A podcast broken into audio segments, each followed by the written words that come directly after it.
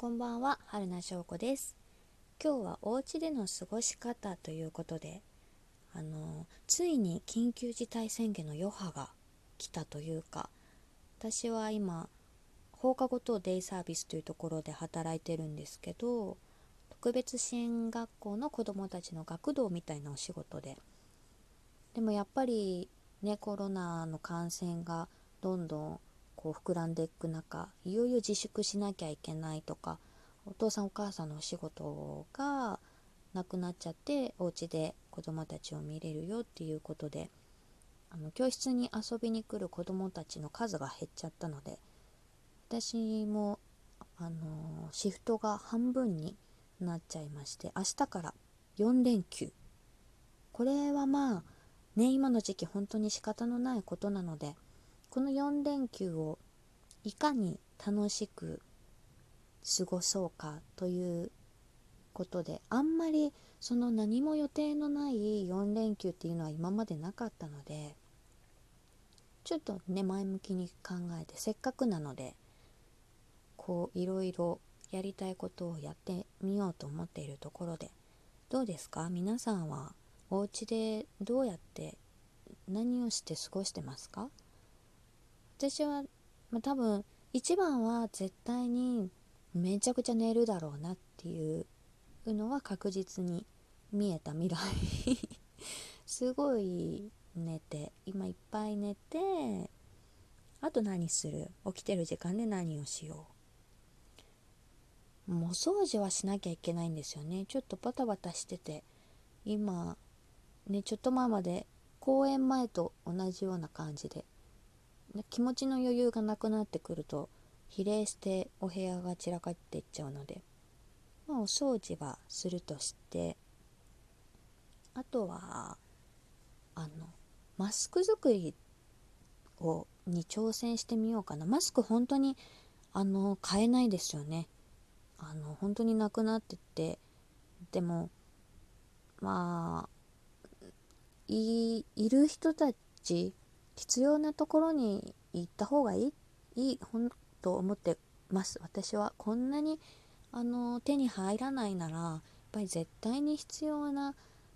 お仕事の現場っていうのがあるからそこに回ればいいなと思ってその効果布マスクだと効果がないとかいろいろ言われてますけど、まあ、効果とか関係なく手作りの可愛いマスクしてるのいいなと思って。あの帰りにねあのカエルのイラストの色違いの緑となんか茶色茶色なのかな？ちょっと可愛いねカエルの絵がプリントされた手ぬぐいを2枚買ってきたので。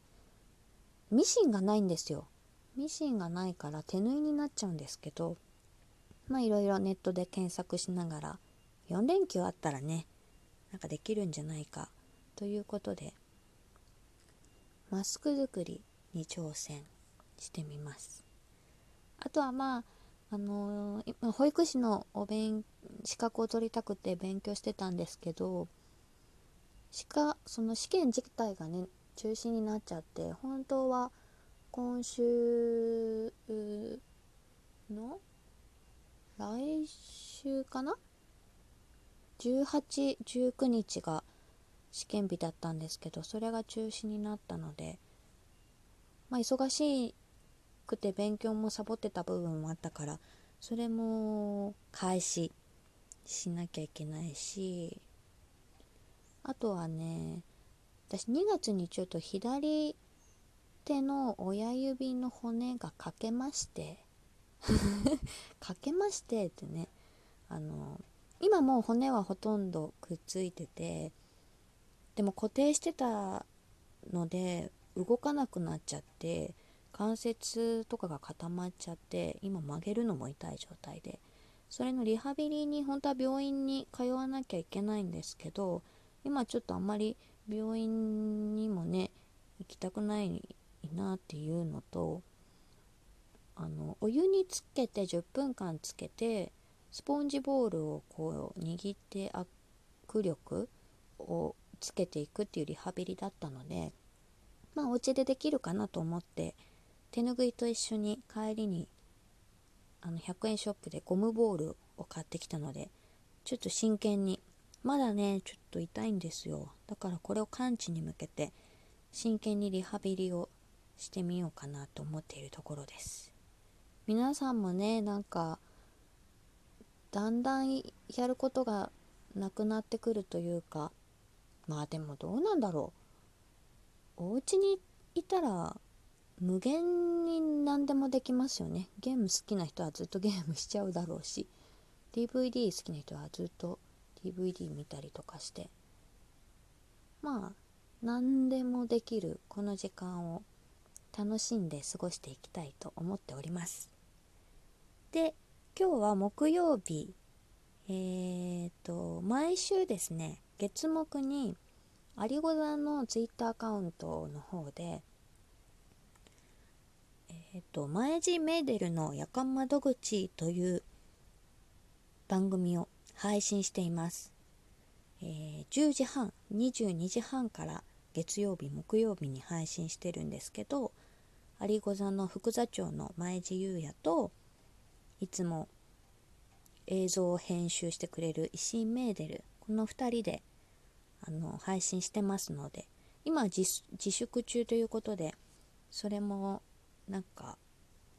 お互い自宅にいてコラボ配信みたいなのをしてるんですけどこのあと22時半からぜひ見てください。でそれの30分前の22時に茅ヶ崎優也が前座配信ということであの自分の個人アカウントで